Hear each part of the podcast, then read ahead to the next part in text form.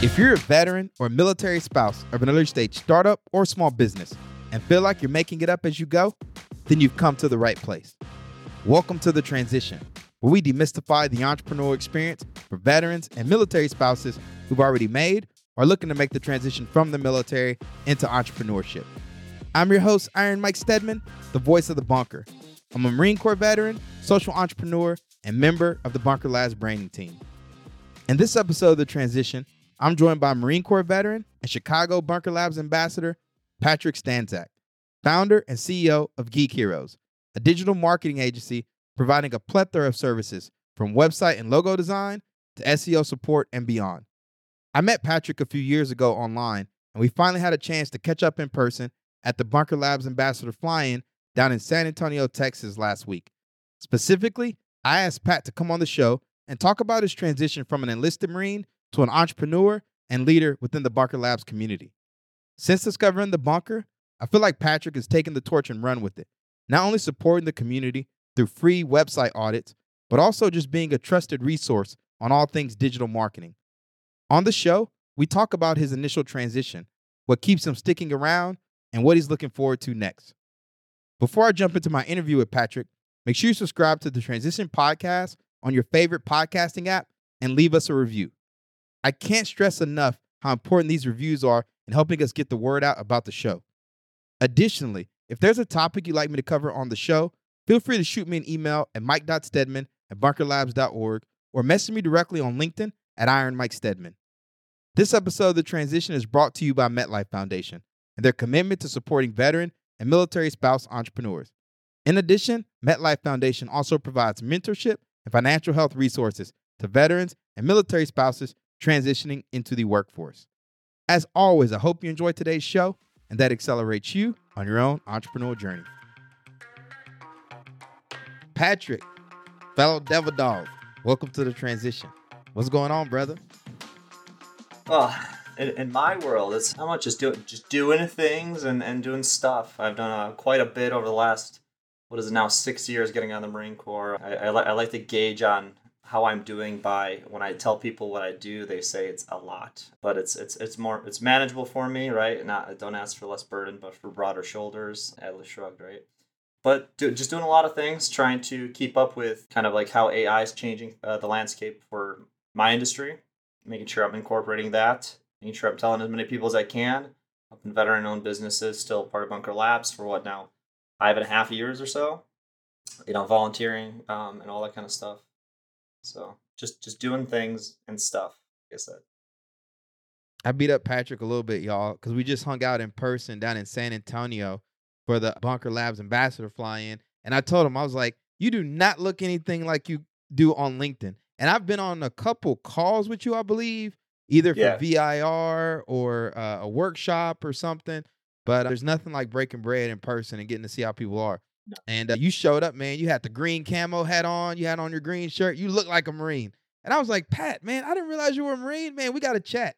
And so I made a habit of trying to get him scheduled for the transition there in person. But I don't know about you, Pat, man, but I'm a little bit of an introvert.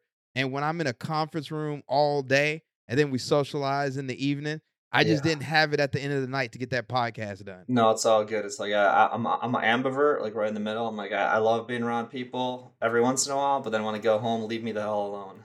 Yeah, 100%, man. I get it. Well, Well, I'm glad to have you here. For our listeners who aren't familiar with what you do for the bunker, both as an ambassador and your business, Geek Heros, please bring them up to speed. Sure. So I got a company called Geek Heros. We're about six years old. Actually, just over six years old now. Started in 2017 more as an IT company, and then quickly molded after pretty much taking on one client that was 95% of my business. But I did IT work for her. I did security IT stuff. Then it turned into property management, Airbnb conversions. Got we got in on the Raiders Stadium deal. We got token Marine character witness in a high profile case here in Chicago. So I got to go to court every day dressed as a Marine, sitting there like all stout. Maybe I should say, but a a billionaire tried throwing me out of the courtroom. Judge threw him in jail. So that was fun. I got to do a got to work with one of the guys who created Apple computers. I got to work with him for a little bit. Basically, I was uh, he came in and I was trying to tell him like Apple I was fixing some computer Apple computers, some Macs. Like, hey, I have an issue with this. I can't. fi-" He's like, have you tried this? Yeah, it's not working. Sits down next to me, do this. Come to find out, he's, he's got a piece of technology in every server in the world, and he helped Steve Jobs develop the the, the MacBooks and all that. Um, good guy to take ten companies public, all all kinds of things. So I got to work with some really nice, cool people right out of the Marine Corps, and some really you know all kinds of things. So then I did accounting. I've done uh, paralegal work. I did uh, all bunch of things in my IT and marketing for all the entities, which were mostly properties and all these kind of things. I'm like, I became a real estate agent. I man, I, I, I, did so many things. I'm like, okay, let's figure out the first year. Let's figure out. I made about 150k my first year, and I, I was like, let's figure out what what I want to do here. And I quickly burned out and realized that I just want to do marketing, and that was the start of it. So next the second year, I made 500 bucks net from 150k, big drop. But I knew that I did not want to work for anyone. I wanted to have my own business, and I made the realization that I was just a basically a gig worker with one client, and that was not a business. And I turned down job offers from SpaceX, Tesla, Microsoft to not work for them, to go do my own thing. And I suddenly just found myself working for someone pretty much like as a job again. And then so I turned it all around, did marketing, really dove deep, found Bunker Labs at the same time. So that was like a real big crossroads for me. Like I made the decision, got to start uh, with my, my my ambassador, a fellow ambassador for a while, Brian Zielinski. He was also starting this company, and we're like, so we were like grinding every day. We work figuring this thing out, and really set on marketing. Where right now, what we do is web web hosting. So we kind of stood that up. A little bit of my IT background, right? Might as well have it in house. Web design and development. We kind of build on everything, but so we do that from like one pagers to very complex sites. Our most complex sites, probably we're doing a radio station over in Tennessee right now. They have eight radio stations, an app, and a kids sports team, and I'm putting them all together, all separate branding under one brand. A little complex to to make that all work, but that's probably our largest site to date that we've done. So it's a big project, and then we do marketing and sales all right so what that that's a lot the two big ones we like doing is like local businesses helping them get find on google so when you look them up, you know, you can actually find them and their hours are accurate and things like that, reviews and all that. And then uh, fractional CMO is probably like the most in-depth thing we do. It's month to month, no lock-in, no startup, and we have our longest client two and a half years. So we're doing something right, but really, it's like we have these like man we we noticed that animosity was building up with like long-term relationships, so we eliminated that by doing one plus hour working calls each week with every single client to hold them accountable and ourselves right part of that marine kind of thing in there. Accountability is such a big piece that's overlooked. So we trial and error. We fig- we figured it out. With the bunker community, it also allowed me to do. I think I did 200 plus free audits for the uh, VIR community across the span. As soon as COVID hit, that was my big initiative. I'm like, I'm gonna get found. Wartime general, let's go do this for free to get my branding, my name out there, everything, and help as many people as I can. You can go look at my reviews on Google. It's I've they're, they're all they're all pretty pretty awesome. Mostly free review, free audits and everything. But it's a lot of these vets that I was able to make such a big impact on. Just make sure they're going down the right path. So bunker and my business, I mean, they tie in so heavily together. It's been wonderful. Good for you, man. I, I love hearing that because you do give a lot to the community. I think that's where I found you through the SEO talks. That's where you know I remember you you giving workshops on that, and I like the fact that like you leaned in during COVID. I mean, I pivoted from boxing. I was doing on-site boxing yeah. classes, and then I had to pivot to virtual. And I was like, I got to get out of this, and so I got into podcasting.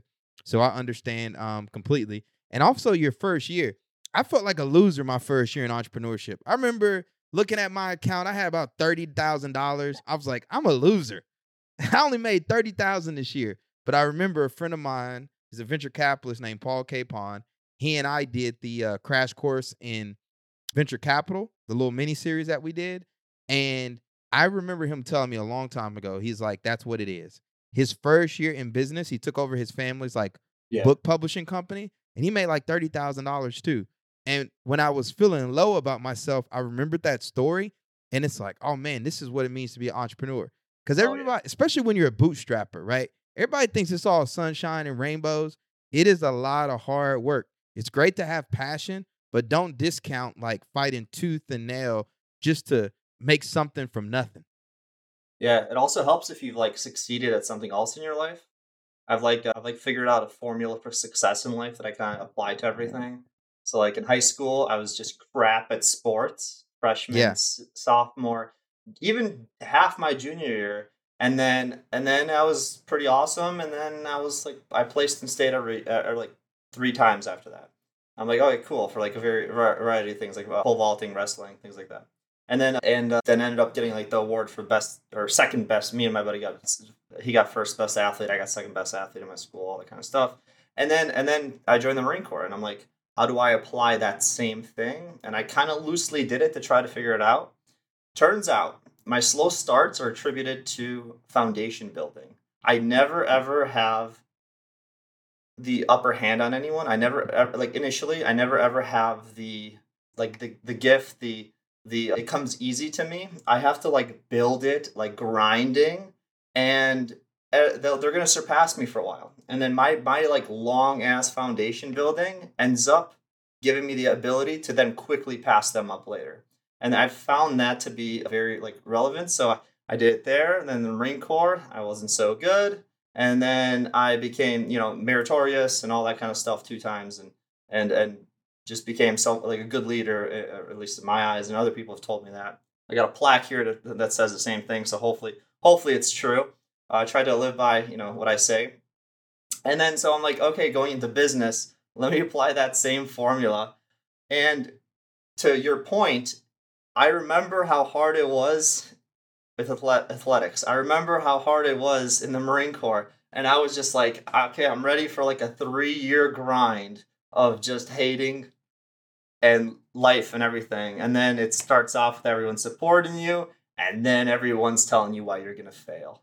And it's and you know, and then and that part's awesome too. So then I learned listen to the people who have gotten to the place you want to be. Yep. And then and then the second part, which is not taught very often, listen to all the negativity around you and all the stories of why you'll fail. Take those stories, dissect them, and make sure not to make those mistakes.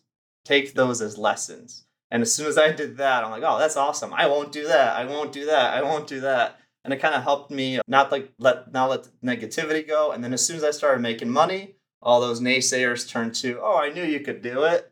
And I'm like, okay, cool. I'm past that hump but yeah, it's it's it's very difficult and a lot more difficult than people think it's yeah. going to be.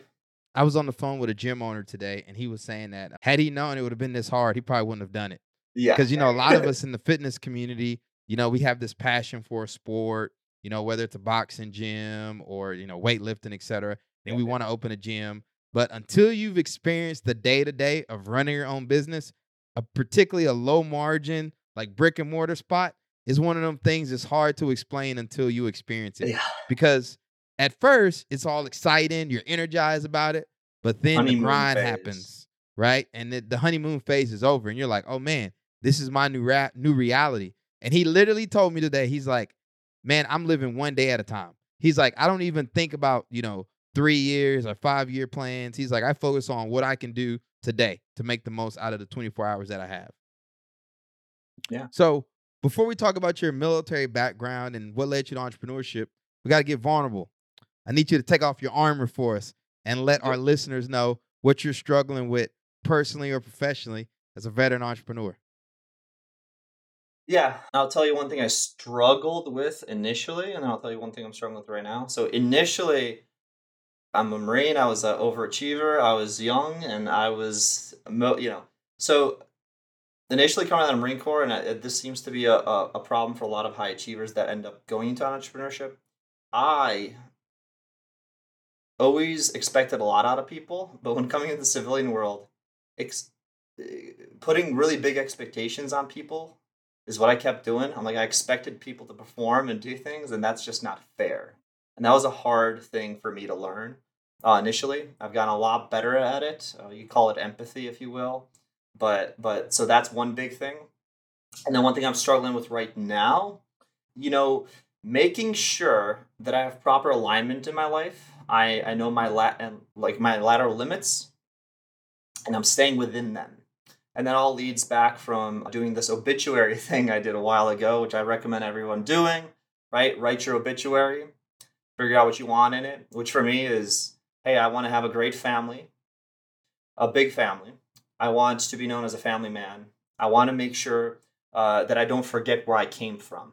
I want to make sure that I'm known as the person who helps everyone and anyone like all the time. Like that's who I am. through and through. I'm a Marine, I never forget veterans, just in general.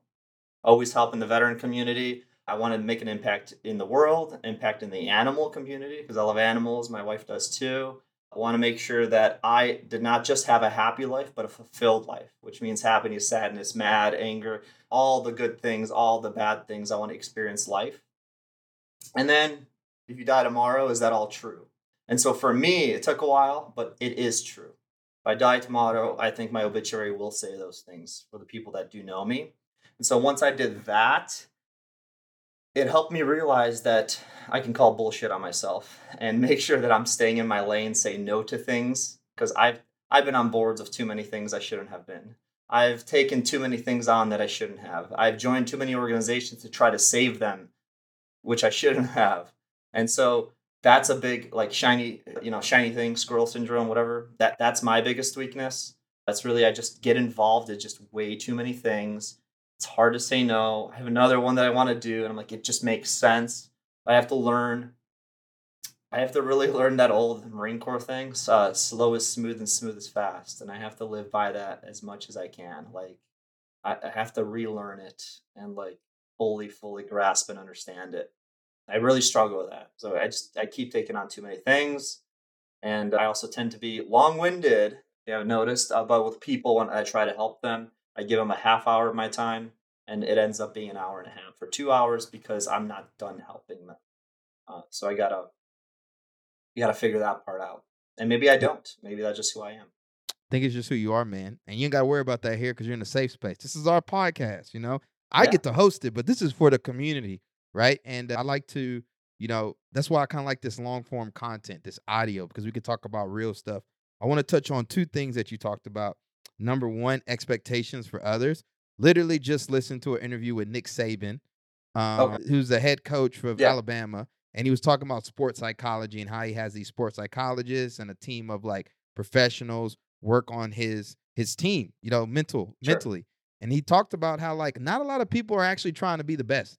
You assume because someone plays on a team like Alabama that they're trying to be the best running back or defensive end that they can be. No, man, yeah. they're just doing the bare minimum. They just happen to be yeah. talented. And I think what you were talking about before of like putting these other expectations on people, we come from this environment where, especially if you're a Marine, you know, this higher purpose, right? There's any branch of service you could have gone to. And we chose the fucking, what did we call it? The baked chicken dinner. Everybody else is a gourmet meal. We're like the baked chicken dinner on the side of the road that got run over, right?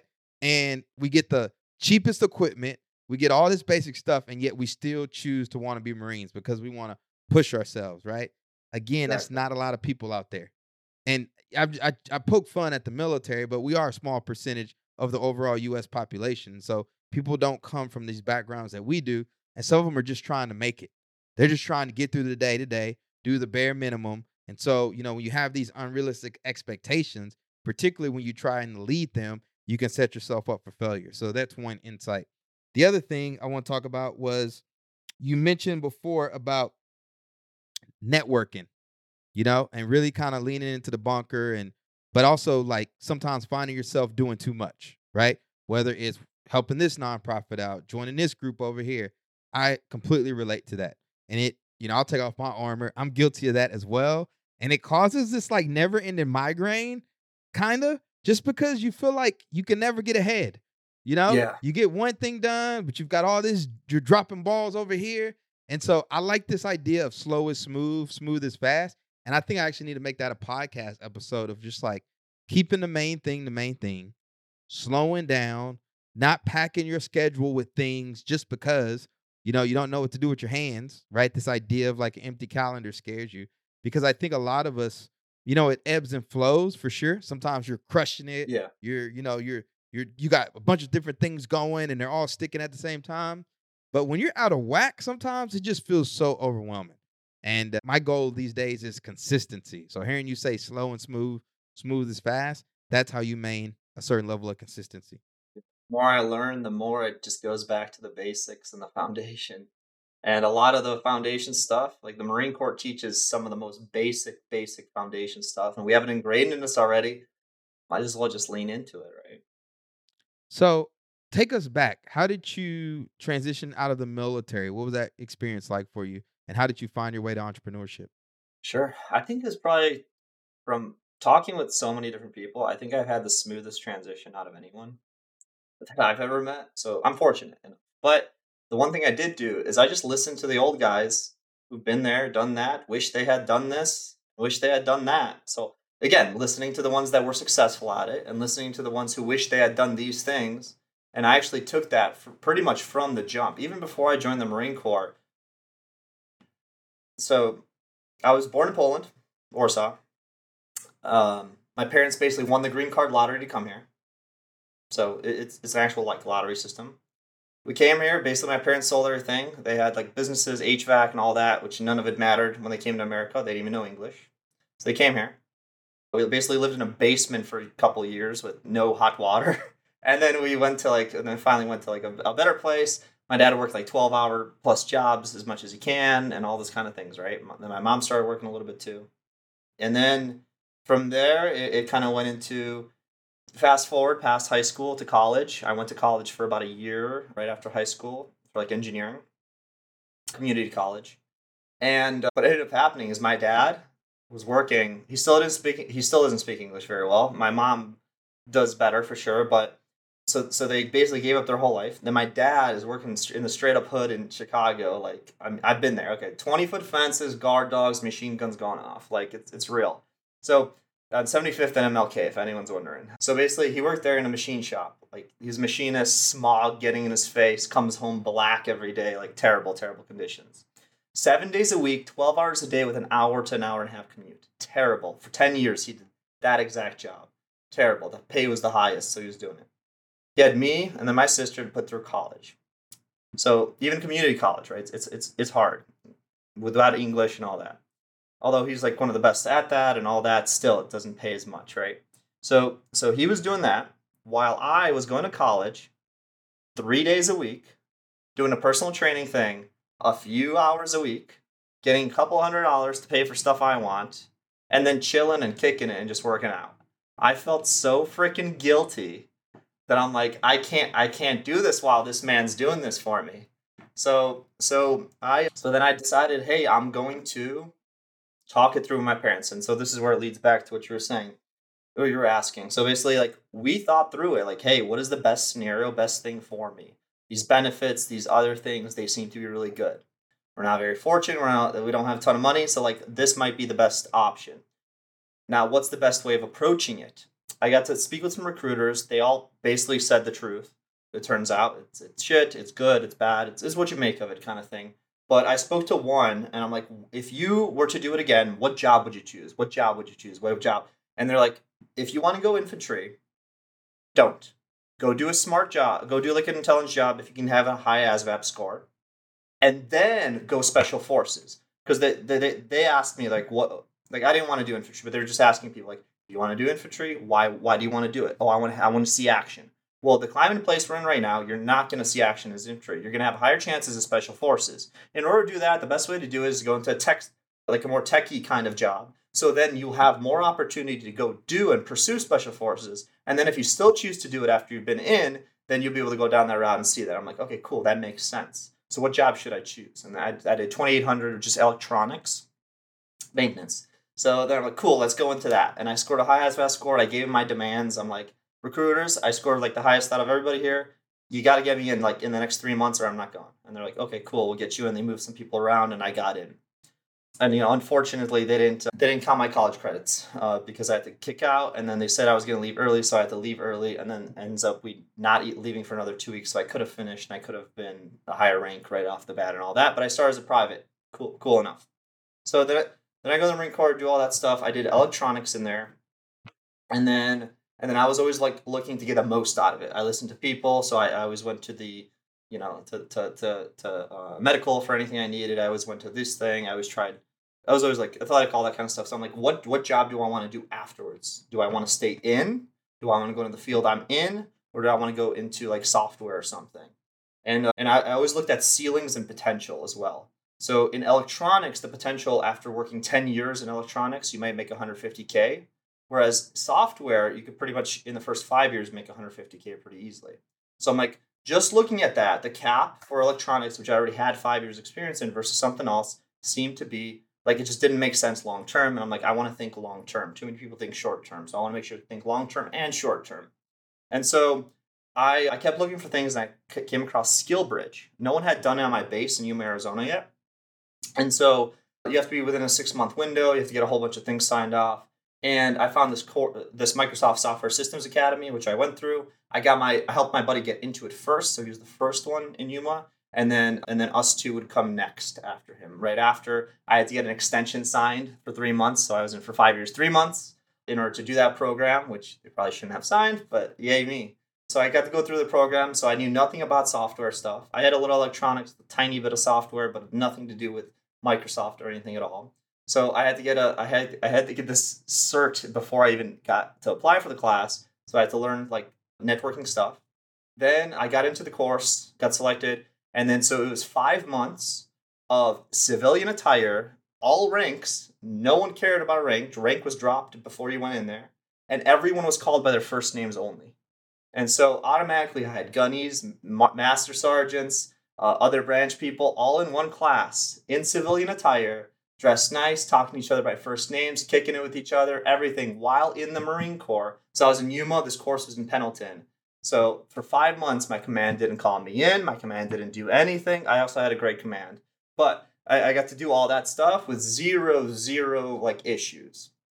And and so I got to do that for five months. Each half of each day was learning, self-paced really where it was like learning IT stuff. So I got like four years with the certs in four months. I got 33 credits from a university accredited in, uh, in that amount of time as well. And the second half of each day was Microsoft doing professional development, eliminating jargon, eliminate generalizing and applying to a resume, applying that to a applying that to your interview stuff. Just then talking like that all the time. And then hooking us up with a bunch of interviews and things like that. So like spacex tesla were my like my kind of ways i went aside from the class to get those.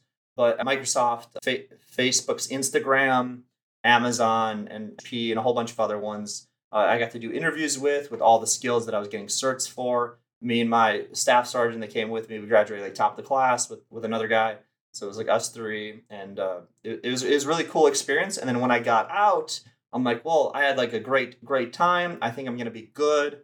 I have great backup plans, which I turned down to start my own thing. And I took a month off, you know, trying to grow a beard, which I can't. And then decided let's just incorporate and see where this goes. I had the entrepreneurial entrepreneurial itch the whole time. So real quick on that, I was uh, in 29 Palms for school for a year. I got roped into an affiliate program, which now I know was an affiliate program for $1,500, which is a private in 29 Palms with no money. That is a terrible, terrible thing. I think I made like two or three dollars total. Yeah, wouldn't recommend it.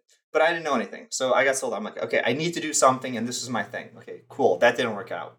When I got to my duty station in Yuma, Arizona, I got roped in by a I think a staff sergeant at the time, which I'm like, oh no, or sergeant I think, and and and he got us into Vemma or something like that. I think like it was like a multi MLM, and I'm like, oh cool, this is cool. I didn't know anything about MLMs at the time. Like, oh, this is cool, let's do it. Boom, boom, boom. Made my money back and got a, a whole bunch of free product. I'm like, cool, I'm not doing this. I don't like this. This is MLM. This is a pyramid scheme. Let's get out of this. And then so that was my like second attempt. Read everything I can about like real estate stuff while I was in and then my first year out of the Marine Corps, I'm like, I don't know anything about finance, but I need financial freedom because it's part of my goals. So I read 50 books on everything I can the first, every finance thing I can the first year, about 100 books uh, next two years after that each year. And then just, I took, I tried to take meetings with any person that would meet with me, which turns out not a lot of high level people turn down meetings with veterans. So I got a lot of free lunches, a lot of free dinners, things like that. I got the, like, the things I was learning, I got to poke people's brains, learn all that stuff I, I could I could talk more and more, but so I, I got the the formal kind of thing, and then my entrepreneurial journey's always kind of been there. And one thing I listened to is they said uh, a lot of people, again, a lot of people that were successful and had businesses, which is where I wanted to get to, said, I wish I had done this sooner. I wish I had done this right out of the Marine Corps. And so I'm like, why don't I just listen to them? And then so I just gave it a go. Again, listening to the people who've done there or have failed, right? And I'm like, well, I'm just gonna take that leap, almost like blind faith, and I'm just gonna do it. And uh, I'm still doing it six years later. Great. I'm you know super happy I did it that way. I've definitely experienced different growing pains than people who went to corporate America with a formal structure, learned things, then left. Whereas I didn't have the formal structure and I had to kind of learn it all like, you know, grinding and then putting formal formalities to it.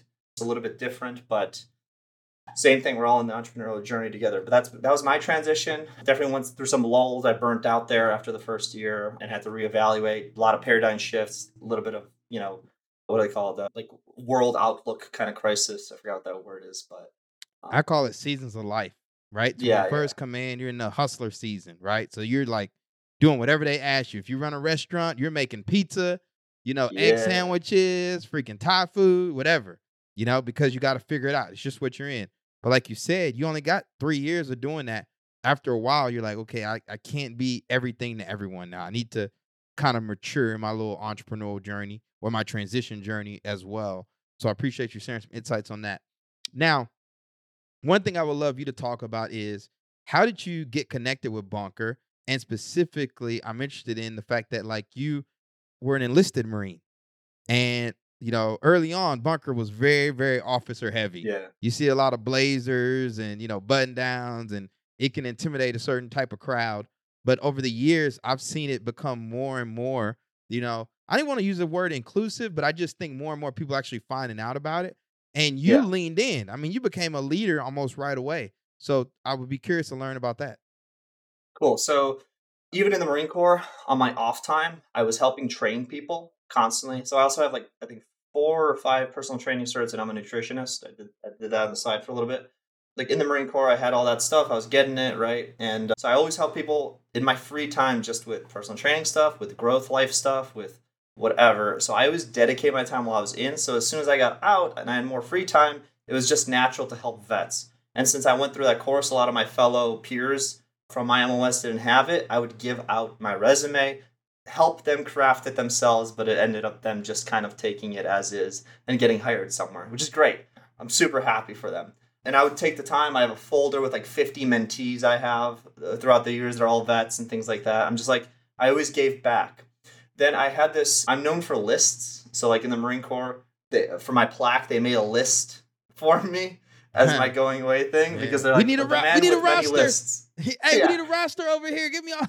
We need a roster for the Marines. So so yes, the, the man with the lists. I think that's what it says. Yeah, the man with the plan. Well, if you could find the right notebook. Yeah, there it is. So so basically you know, I was like that, and I'm like, oh, I have more free time now. I'm going to basically help as many people as I can. So I made this big reference thing while I was in the Marine Corps of every resource that I could possibly think of. Okay, it was like 10 pages, 11 pages long. I was giving this out to my Marines when I got out and I started this this thing up. I I I I gave this thing. So this happened around the same time as when I found out about Bunker. So my partner at the time, we were basically a partner for just like a month or so, a couple months, and then we kind of like he didn't really need it. He wanted his job and all that kind of stuff. But basically, he was living in Atlanta, Georgia. He's originally from Wisconsin in Appleton, but he was living in Georgia, just Atlanta. He just wanted to move right out of the Marine Corps and try a new city. So he went there and he went to the grand opening of what was called Bunker Labs. And he's like, hey, you should check this thing out. It's in Chicago, and they're just opening a new chapter here in Atlanta. And I'm like, okay, I'll go check it out. And I looked it up. The meetings, like, I think it was that day or the next day or something. I'm like, oh, I'm not missing this. And I went. My first meeting, Patrick Murphy, the Secretary of the Army, was there. Todd Connor was there. The other, there was another Todd from William Blair that was there, and a whole bunch of these big, higher, big wig people. And it was a great event. It was at William Blair, which is a big, like, a funding kind of company. They're they're uh, a private company that that that does like they, do a lot of big stuff like Netflix and, and Uber and stuff like that. And uh, so that was really cool. And I'm like, this is awesome. Where has this been? Chicago is amazing. And I'm like, this is, I, I feel like a grown up now in the corporate world. I'm like, I get to meet all these people that I never got to meet. It's like kind of like meeting all generals, even higher than generals, really. Right? Secretary of the Arm, Army is pretty cool to me and just kick it with him. And that was my first experience. I'm like, I need to be involved. I need to help. I'm to be at every single meeting they have. I think the next one was at Google and there was 300 like 50 people it was like a big countrywide one where they flew everyone in And again, Todd was there with open arms. Everyone was there, and I'm just these are these are great people. These are my people. I'm an entrepreneur and I'm a veteran, and that's what this is. This is amazing, and that's really where the core like really dug into me. like this is this is just something I want. Then uh, basically how I got involved is uh, this reference thing I was re- talking about. I posted it on LinkedIn, and it went viral. Like I had hundred thousand impressions pretty quickly. I had I think ten thousand plus likes, uh, a couple thousand reshares. Then one person, big person, reshared mine, and then she got another hundred thousand or a million. I think it was like a million impressions, hundred thousand likes or something like that. I think that's what it was, hundred thousand likes. She also got the same amount, a whole bunch of reshares. It was it was to the point where the CTO of Bunker Labs, which which I, I was friends with at the time, he was traveling on a trip to Dallas, Texas, from Chicago because he lived in Chicago, and he called me after his flight. he said he sat down next to this woman, and she was a vet and part of like a nonprofit, and he was ch- talking with her, and and then she says, "Hey, have you heard of this reference thing that's been going around?" And she pulls out a piece of paper with my name at the bottom and hands it to him, to Will, William Crane, and, and he hands it to him. And she and then he calls me after. He's like, dude, this girl just gave me your paper. And I'm like, okay, cool. I've made an impact somehow in the veteran community. At the same time, I was getting an Bunker Labs thing. Todd Connor or somebody said, go go apply. We're about to do a, a volunteer chapter, like Chicago chapter kind of volunteers to run it. I'm like, I have no idea what I'm doing, but I'm gonna go for it. And event planning, I don't know how to do that, right? All that because that's what it was at the time. And I'm like, let me go try it. Bunker Brews, let's do it. And then I applied. Hark Harold interviewed me, or he was like one of the last ones to interview me. And I think he saw something in me or or whatever. And he's like, yeah, you're in. You're to be a Chicago rep. And uh, little did I know I was going to be the uh, only one for about two years for a while. yeah, uh, the, yeah. the two people that were there pretty much left right away. I'm like, okay, I got this, guys. I've been to one or two. I can do this now. So I got to figure that out. Then over the years, I have been the only consistent in Chicago. We've had probably like six or so other ones, but I've been the single person for probably three or four of those years if you like put it together. But that that was kind of my journey in by happenstance, really. Yeah. You know, I just want to reach more of our community in general, whether officer, enlisted, et cetera. And I think your story shares a lot of insight because, you know, some of these rooms can be a little bit intimidating. Like you said, Yeah. like you walk in, you know, people don't have that. And we're not corporate America by any means, but people dress up, right?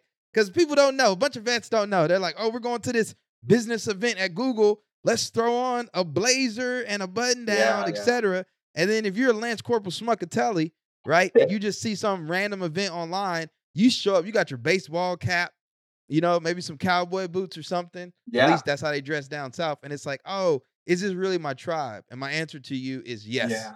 right? It is your tribe and it's open for everyone. And it's great that not only you came in, but you're also kind of paving the way for others by being a leader. I was a city leader for a long time and it was very, very hard. It got serious once I quit my full time job and go all in. And that's where the balance comes of like, you know, people's priorities change. I talked about before, like seasons of life, you know? Yeah. People start having kids, right? And then it's like, oh, you know, you got to be at home taking care of the family while also growing your business and still having dedicated time to nurture this community. But it can be a lot. But this is why I think ambassadors like yourself are super important to the health of this ecosystem because without ambassadors, we can't get the word out about the bunker. Yeah. I, I will say one thing on the seasons of life thing. Like it's such a real thing. To mitigate pitfalls during the changes of the seasons, in my opinion, I think it's very important to have a very, very strong foundation because it will be challenged during those seasons, as well as making sure you're oriented. You're you're heading towards true north, which is again why I think that obituary thing is so so important. Because if you have that obituary thing written out, you have your true north, and then you've set a solid foundation. Everything you're doing is foundation driven. Things can come at you, and when it's time to do the simple things right, like it is right now in our economy, it could be even more so for the next couple of years, right? It's it's it's it's gonna test those things, and as long as you're you have everything like set up properly, you've checked yourself, you have have others check you, then you'll be good. So, as somebody that runs a marketing agency, right, and you work with clients, you build websites, et cetera, what has been the best growth channel for you and your own business? Because I know one of the challenges that a lot of our listeners have is actually getting clients. And so, from your perspective, I'm just curious to know what's been most effective for your business. Yeah, I got you. For the most part, I've been it's gonna be referrals and catching people at the right times, and that's really what it is. I think if they say like four, four to seven percent of people are ready to buy now, right? Yeah. It's like okay, you rely on that. Like, cool, you you can make a business out of it, but you want to do other things. That's kind of where marketing and sales strategies and actual setup comes into play. Having a CRM that if you can answer the question to, did you work today? Yes. Did you have your CRM open? If the answer is no, then the CRM is not good enough for you to have it open all the time. It doesn't matter what its capabilities are. The best CRM is the one that you use, right, at a daily basis. So it's got to have it's got to have that. So CRMs are kind of important. But basically, as, as, as I did mark, marketing, all these other things, it turns out that most people want to do marketing just for sales. And I'm like, okay, oh yeah, it makes sense. So basically, you know, my training of thought stems from the Marine Corps. In the Marine Corps, or the other branches, I- infantry is Er- the goal. er- like that is hurrah. everything else is support. So marketing is support to sales. Sales is infantry. Everything else is support. And it, you know, approaching it that way and just structuring that way right off the get go, I think puts people at ease because it's like I'm I'm marketing to help you sell more and sell through more, right? Like I'm I'm not marketing just so people see your stuff. I don't care about that. If you want to do that, give me you know give me ten thousand dollars and I'll just put it on ads just so people could see your stuff, not buy it. People don't run ads just for people to see your stuff unless you're a giant company. It's part of a bigger strategy. It's it's it's to sell, like selling, selling, selling. You know, so so yeah, I, I kind of forgot the original question this time around, but but basically that that's always been kind of my approach. It's like the marketing and sales and, and doing it all together. I'm actually going to record a podcast on that for uh, Dog Whistle Brandon, but my other podcast because you know I tell people marketing preps the battlefield for the sales. So I'm an infantryman, right? And you always got to have suppression. Can't just be running in doing attack without that support and fire. But people don't do enough grunt work on the sales aspect of kicking up dirt, having dedicated lead gen time. So you've got two marketers on here, and we're telling you that, like, for a lot of you that are listening, you know, trying to get your business off the ground, maybe you're trying to reach a new stage of growth, you still got to do some mechanical aspects of sales, right? Shaking hands, kissing babies, right? It's a very active thing. I know people are trying to sell this like automation and you just sit back and the leads roll in. But man, everybody I know that drives revenue, man, they're working it. They are Yeah. working it. Like here, I'll put it this way: I can get you 125,000 cold leads right now. They're verified emails and phone numbers. Then what's going to happen? You're going to have a paradigm shift. Ah, shit! I'm now looking for more clients now. Now I have to call them, and now you're going to freeze, and you're not going to do anything. You can always get more sales by just putting in the hard work, right? It's that, and also you mentioned two things: marketing and sales, which I mentioned, and you're saying that. I think to what you were saying, there's a third component.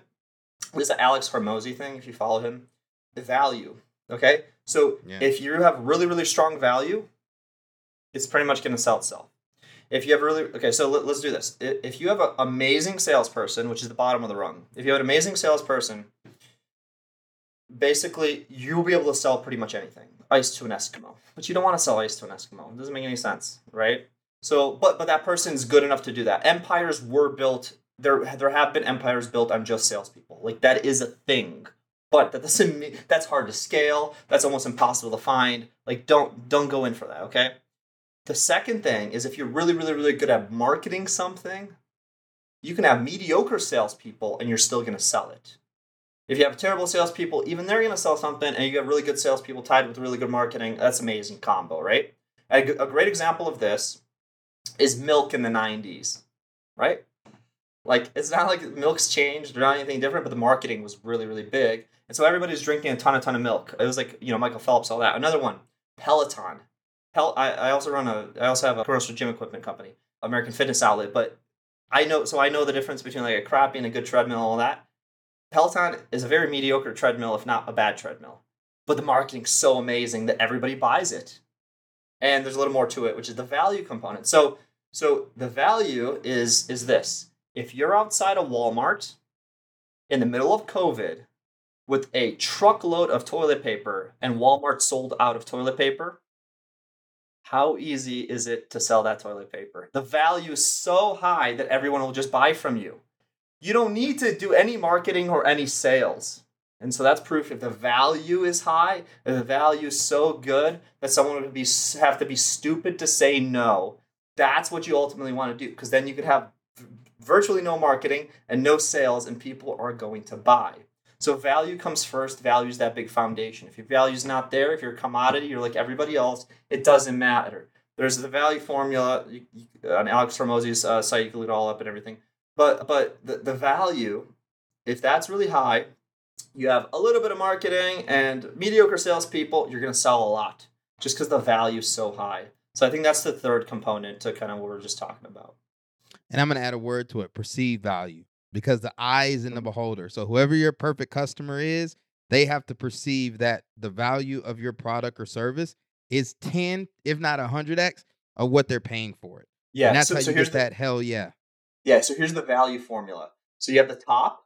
If you increase any of these two, your value goes up. So one is dream outcome. It's like, how grandiose is this? If I join your gym, I'm going to become freaking Mike Tyson tomorrow or instantly, right? Like tomorrow, whatever, and I'm gonna be the best fighter in the world and it's gonna be amazing or whatever I wanna do, right? Whatever my dream outcome is. The second thing is what you just said perceived likelihood of achievement. That's the second part. Even though the dream is grandiose, what are all the merits and things that make it make me think that it's possible of actually achieving it? So you, that's a multiplication between that. There's a big division right right below those two and then these two, if you lower these two, the value also increases, right? Oh, sorry, just how like formulas work. So the bottom one is time. How quickly can this happen? If I sign up as soon as I sign the dotted line and get, hand you the cash, it's done. That would be the lowest you can go, right? So how quickly can you do it? And the next thing is that's multiplied by effort and sacrifice. Oh, how many meetings am I going to have to have with you? How much work am I going to have to do on my end? How much this am I going to have to do? And all that. And if you can lower that to as little as possible, that also increases value. So those are the four components of the value formula. And you can do any of those four to increase the value. And so it's, it's kind of cool looking at it that way because you can really dissect your packages. Well, Patryk, man, it's been a pleasure to finally get you on this platform to chop it up a little bit. You've given us so much value and your time. You've got a community of veteran entrepreneurs and military spouses tuning in from all over the country all over the world. How can we help support you and your business, Geek Heros? Yeah, so I'm still offering free SEO audits. So anybody who wants that, please come uh, to me and I'll give you a ton of value and time. You can check out my YouTube, which is AI for Everything Business. I am also an AI authority. I've yet to meet someone who knows more about generative AI than I do. So, yay, I'm doing that. I'm putting on YouTube videos. Give me ideas on what videos you'd like to see, and I will make those. So, and, and it's about marketing, sales, any part of com- any component of business. Honestly, it's AI for everything business. You can go to my website to check out some of my products. Contact me at Patryk Stanczak, like you see my name, at geekheros.com. And uh, yeah, if you're Chicago area and you're a vet or a vet spouse, contact me and I will hook you up with the Bunker Lab stuff. Come to our events, support us how you will, and all those sort of things. That's pretty much it. Well, we appreciate you, man. And I'll be sure to include a link to your website in the show notes. For all our listeners, I need you to do two things for me. Number one, please leave us a review on iTunes. We want to spread the word about this amazing platform that we're providing, sharing stories like Patryk's for all you out there. So if you could leave us a review on iTunes, I'd greatly appreciate it. And number two, if there's a topic you'd like me to cover on this show, just shoot me an email at mike.stedman at bunkerlabs.org or message me directly on LinkedIn at Iron Mike Stedman. Until next time, everyone, peace, love, and have a great rest of your week.